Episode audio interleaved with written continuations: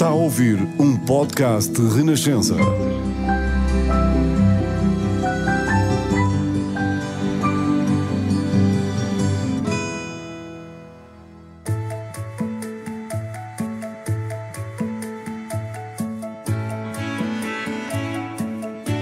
São tantas as pessoas que brilham em Portugal, que se destacam, que pensam diferente, correm riscos, querem sempre ir mais longe e fazer melhor.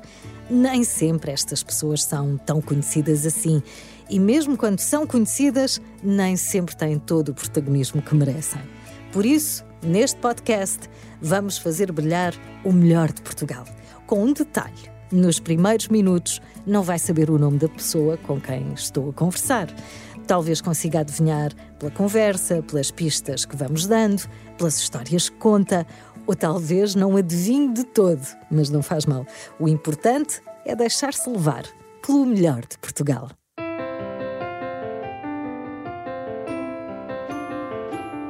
Hoje, no Melhor de Portugal, tenho à minha frente uma jovem de 23 anos. Acertei na idade, não?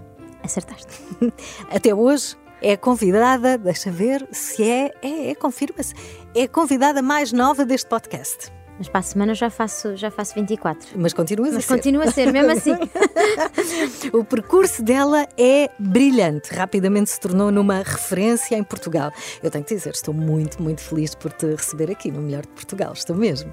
Tenho, al- tenho algum receio que quem nos esteja a ouvir te reconheça logo pela tua voz. A tua voz é doce, é, é carismática.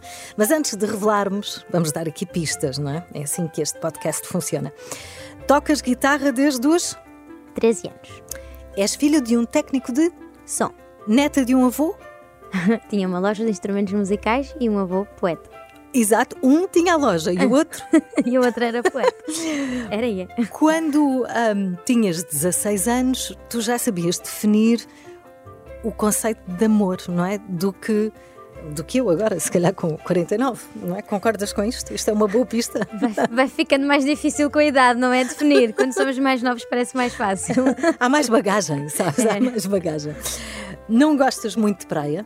Não gosto nada de praia. Explica-me lá isso. Eu sou algarvia. Explica uma algarvia como é que é possível não gostar de praia. Eu sou uma pessoa de inverno. Começa a chuva e eu ilumino-me. Pronto, está bem. É uma pista também. Não gostas de água fria? Odeio. Nem, nem, cons- nem consigo perceber a lógica. E adoras algo que não é muito comum numa pessoa, sobretudo da tua geração: jogos de tabuleiro. Adoro jogos de tabuleiro. Todos. Mas eu jogo mesmo aqueles nerds, não é aqueles das pessoas normais. Qual, qual é o teu preferido? Catan. É? É. Uau! Também tenho aqui como pista, e não sei se este serve como pista, não sei se isto é, se é verdade ou se, é, se és tu que o dizes. Ok. Ah, Estou a adorar já o início da frase. nunca foste uma boa aluna na escola? Não, não. Eh, era uma aluna super média, mas eu uma Mas vez. médio é bom. Não, mas médio que quase chumbou no nono ano com três disciplinas ridículas que ninguém tinha negativa, só eu. Eu, tinha, eu tive negativa à religião e moral, Ah, não. tive negativa à educação visual, Não. tive negativa à educação física, Ah, pronto, e depois tive negativa, a, não sei, a matemática, pai. E ia chumbando no nono ano com negativa à educação visual e a, e a educação física. É uma realidade. mas e a que é que se deveu esse, esse desastre provisório? Porque depois Eh, atinaste. Falta de talento mesmo. Ok, mas diz-me lá, tu és tão desastrada como dizes ser? Pior, provavelmente. As pessoas não têm a noção. Eu tenho. O meu, o meu pai, quando eu era pequenina, dizia-me: "B***, Tu já viste que é sempre sem querer, mas é sempre contigo. E ele lançou-me uma maldição. E hoje em dia, as pessoas, quando me acontece alguma coisa assim, que é tão estapafúrdia, que claramente só podia ter sido comigo, eles dizem: Pronto, é um clássico. E já nem ficam chocados com o número de azares que eu tenho. Reparou nestes pi, pi. A minha convidada já disse duas vezes o nome, mas nós escondemos. Daí o pi. Ah, enganei-me. Pois não, eu se diz, não se diz, não, Não se diz, mas já, já resolvemos. Então va- vamos lá ver, que outras pistas é que podemos dar? Então não vou dar fáceis, que é para isto ser mais divertido. Ok. Tenho três gatos, Sim, porque terminei uma relação e decidi que era a melhor forma de curar um coração partido, com três gatos. com três gatos. Um não Os chega. Meus, os meus colegas de casa pensaram que eu estava a enlouquecer. Ah, estou a aprender russo, porque o, o meu namorado é russo e então eu estou a aprender a falar russo para falar com a minha sogra e com ele e para eu saber se nós tivermos filhos, se ele está a falar mal de mim aos meus filhos. Ai, sim, isso é importante. Importantíssimo, concordo.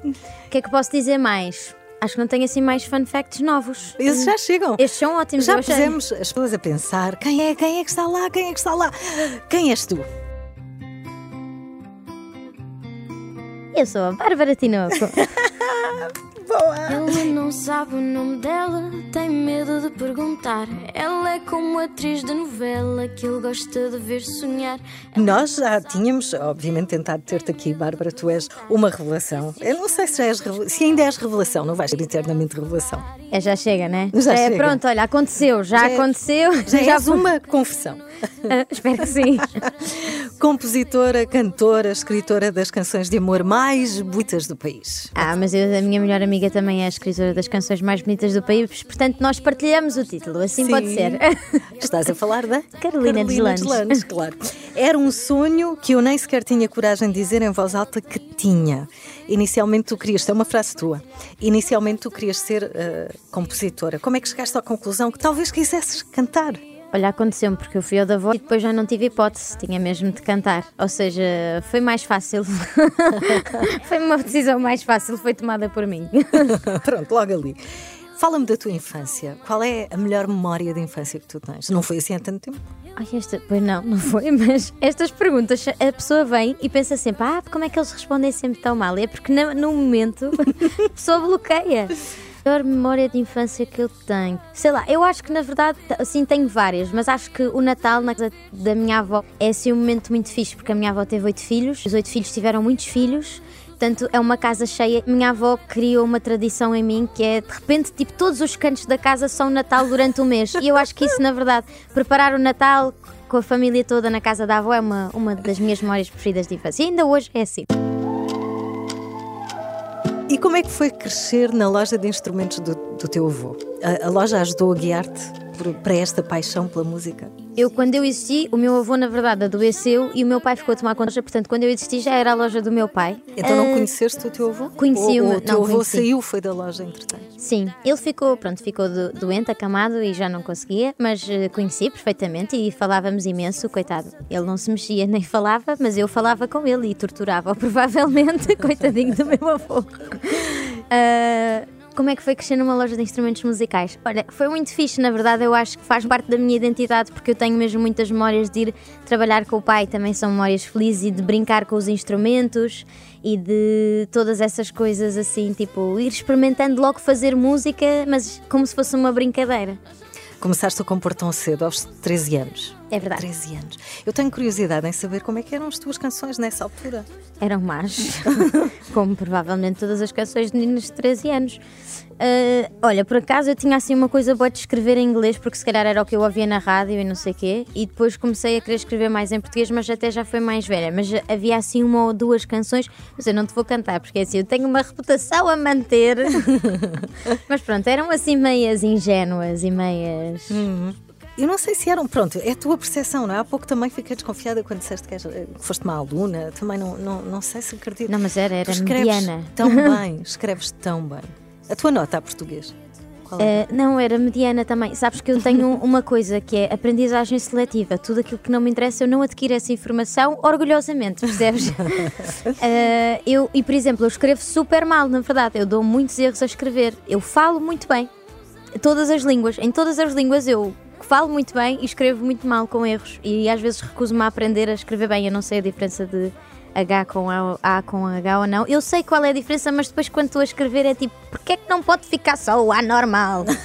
Para que complicar? Porque tem que Exato. ter o H.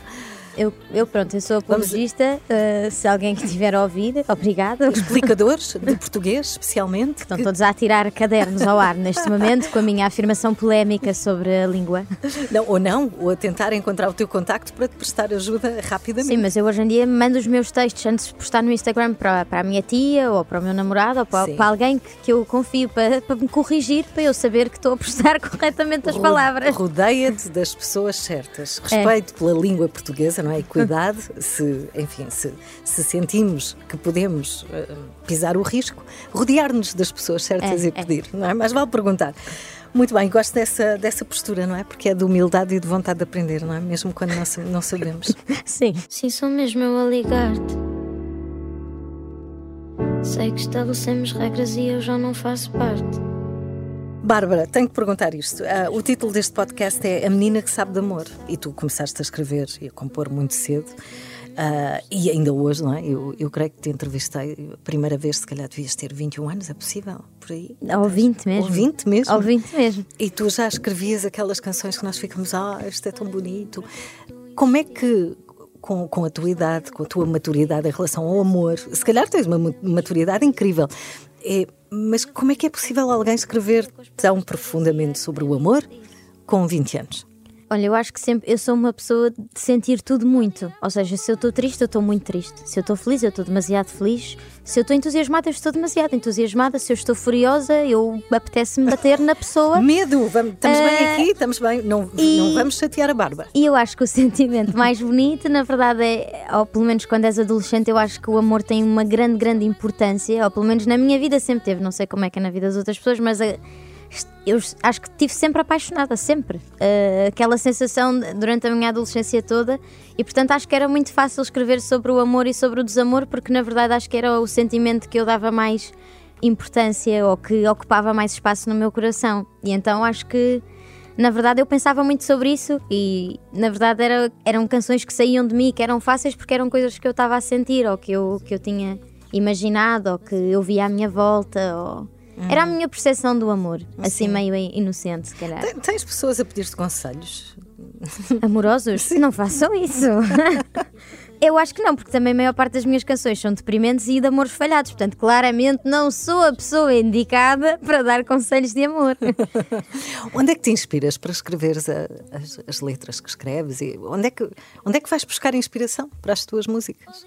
Olha, eu acho que essa é sempre uma pergunta muito difícil de responder porque é difícil explicar. Uh, eu inspiro-me mesmo, ou seja, às vezes há coisas que nos tocam que podem não ser histórias nossas e que nós nos apetecemos cantar. Eu sei que as pessoas dizem isso, mas obviamente que se calhar não é o chamada não atendida, que não é uma história minha. Essa se calhar é mais de caras minha, mas a história do, dos meus avós que eu cantei, a história do Rafael e da Maria Vitória, a história. Ou seja, há certas coisas que nós incorporamos porque mexem tanto connosco que nos apetece escrever sobre aquilo porque é que uma coisa nos toca mais do que outra. Eu também não sei explicar, mas de facto há coisas que, pá, que cada um de nós sente como bonitas uhum. e eu por acaso nasci com a facilidade de escrever sobre elas. Para quem não sabe, qual é a história dos teus avós? Vi aquela foto que mandaste. Os meus avós são as pessoas mais portuguesas do mundo. A minha avó chama-se Maria e o meu avô chama-se João. A minha avó é costureira e o meu avô lutou na Guerra do Ultramar.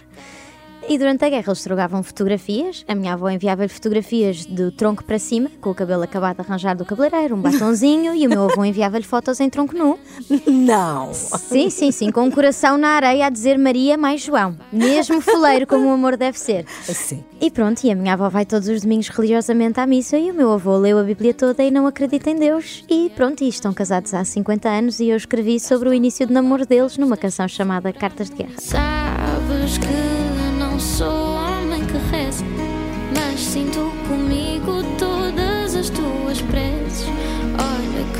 volto é para o altar. Que bonito. Agora arrepiei-me. Tu, tu, tens este poder, não é? Como é que têm sido os teus concertos? As pessoas saem a chorar de, de emoção e de felicidade. Olha, sabes uma coisa? Eu quando eu toquei durante dois anos no bairro Alto e estava muito habituada a tocar para públicos pequeninos. E uma das coisas que eu sinto mais saudades dos concertos pequeninos e que sabe mesmo muito bem quando vou fazer salas pequeninas é que quando são concertos grandes tu não sabes se as pessoas saíram a chorar, tu não sabes. o, que, o que não é que sabes, sentiram, não, não, não sabes se tocaste aquela pessoa, se ela se emocionou com alguma coisa, não sabes. E as pessoas às vezes mandam mensagem, mas às vezes também não mandam. Então às vezes parece que não sabes muito bem como é que correu o concerto, como é que se sentiu na ficas plateia. A, ficas às cegas. Ficas às cegas. E eu sou uma pessoa muito controladora, portanto adoro saber tudo e, e deixei de saber. Mas pronto, obviamente que fazer salas muito grandes vem com outras felicidades e com outras coisas boas. Mas é isso, uhum. não sei, espero que sim, espero que. Eu gosto de fazer um concerto em que as pessoas possam experimentar vários sentimentos. E tu possas ver. E eu possa ver, se der ainda melhor, não é? Que outras felicidades é que traz um concerto com muita gente?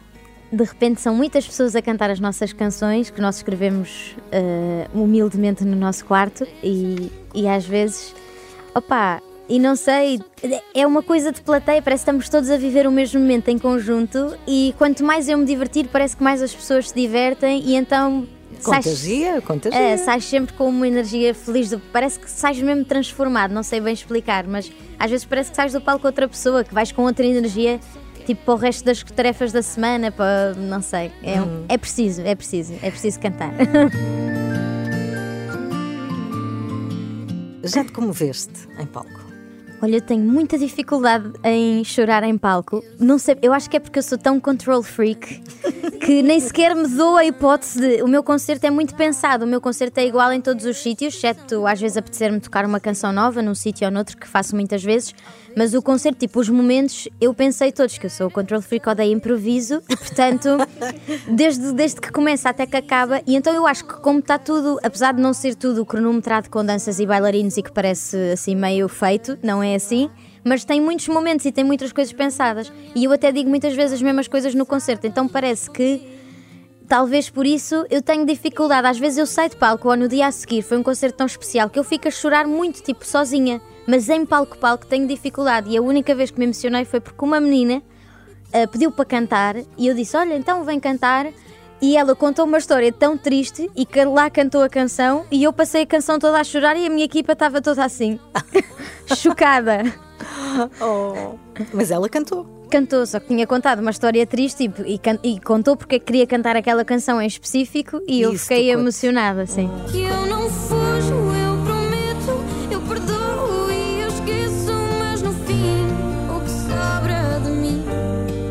E o, o que tinha sido? Agora ficamos curiosos para Olha, saber a história. na verdade já não me lembro bem. Mas Já foi há algum tempo, mas tocou-me. Lembro-me que na altura tocou-me. Porque Hum. ela fez uma surpresa para o namorado e acho que, ele- que o namorado tinha passado uma fase má, que o pai tinha morrido, ele estava muito deprimido e ela levou-o ao concerto sem ele saber, ele era muito fã e, e fez-lhe essa surpresa e foi cantar ao palco a canção deles. Oh, que bonito. Bem, planos para o futuro. Vamos falar de futuro. Ai, Eu. Sei que já tens novidades para o ano, incluindo vários concertos, um álbum novo. Ah, que novidades, para além destas, nos podes dar? Olha, vou fazer os dois concertos mais importantes da minha vida no Campo Pequeno e no Super Boca Arena para o ano. Uau. É a maior sala onde eu já toquei. Uh, fizemos um concerto, estamos a montar um concerto todo novo, uh, depois de virmos de uma tour que eu acho que estava muito fixe e pensei. Ah, dá para aproveitar a coisa e depois pensei, não, não, não, é tudo novo. Bárbara Tinoco é assim, de um ano para o outro. Estou a trabalhar no meu disco novo, estamos a fazer tudo um bocado a par, a par, a par e par, os- montar o espetáculo e acabar o disco. Tudo Tá? ao mesmo tempo. tudo ao mesmo tempo, mas eu estou muito entusiasmada porque na verdade tenho tantos projetos para o ano que nem que nunca mais acabam. Estou mesmo feliz com o próximo ano. Se o mundo acabar, quem sou eu para querer viver ano? Esta, esta é uma pergunta que fazem muito em entrevistas de emprego, mas não é isso que temos aqui. Que é onde é que te imaginas daqui a cinco anos? Onde é que eu me imagino daqui a 5 anos? Epá, eu sou uma pessoa que gosta muito de fazer coisas diferentes. Eh, E, ou seja, tenho tentado nos últimos anos ter sempre pelo menos um projeto diferente a acontecer. Agora tenho as canções que ninguém quis, com vários convidados. Eh, tenho um projeto que anunciei mais ou menos, fiz assim um pequeno spoiler eh, no meu Instagram para, para o ano a seguir. Eh, e, epá, e, e daqui a 5 anos eu espero estar a inventar mais coisas para fazer e enquanto as pessoas nos quiserem ouvir, porque isto é uma profissão mesmo assim, daqui a bocadinho já estamos todos na. Não é quê? Queremos ouvir sempre. Eh, mas pronto, Não é sei uma. o que é que te andam a dizer, isso não é verdade. Queremos ouvir sempre. Grandes artistas têm sempre lugar no nosso coração. Espero que sim, eu espero, eu espero tornar-me isso. rádio, e eh, espero, é verdade, nas espero que as pessoas continuem a alinhar nas ideias de Bárbara Tinoco e continuem a ir ver os espetáculos. Bárbara, antes de nos despedirmos, podes cantar um bocadinho. Ai, não trouxe guitarra. Eh, posso? O que quiseres, o que quiseres. Qual, é, qual é a tua preferida? Ah, eu gosto de todas as tuas músicas. É Essa é a escolher. resposta fácil, não aceitamos essa resposta. Qual? Espera, que o sua- público, o público está aqui a dizer. Qual é que queres? Qual é que é? Chamada Muito não bem. atendida. Epá, eu não tenho guitarra, vou fazer tipo um, uma acapela. Vou fazer o pré, então, o pré e o refrão. Espetáculo. Bárbara Tinoco. Bom, a capela, malta. Isto, é- capela. não se julga, ok? Nem sabemos bem o tom. Hum, ok, bora lá. Bora lá. Odiavas roupa larga e os tops que eu não usava já nem era feminista. Tinhas ciúmes das canções e eu lançada aos leões, para ti nem era artista. Não dizias que me amavas nunca com essas palavras e eu feita poetisa. Eu devo ser masoquista para os amigos pessimista, mais uma na tua lista. Chamada não atendida. Eu devo ser masoquista. Chamada não atendida. Mais uma na tua lista. Uau! Adoro a tua voz, Bárbara. Muito Já ouves obrigada. isto todos os dias, não é? Tu acordas de manhã até te deitares, deves ouvir, sei lá, mil vezes, no mínimo. Não, não. É, é brutal. Como é que alguma vez te passou pela cabeça não cantar? Pá, pois. Acontece, acontece, mas depois ainda bem que mudaste de ideias, Bárbara. O mundo ganhou com isso. Um beijinho, Um obrigada. beijinho, obrigada. Bárbara Tinoco, no melhor de Portugal.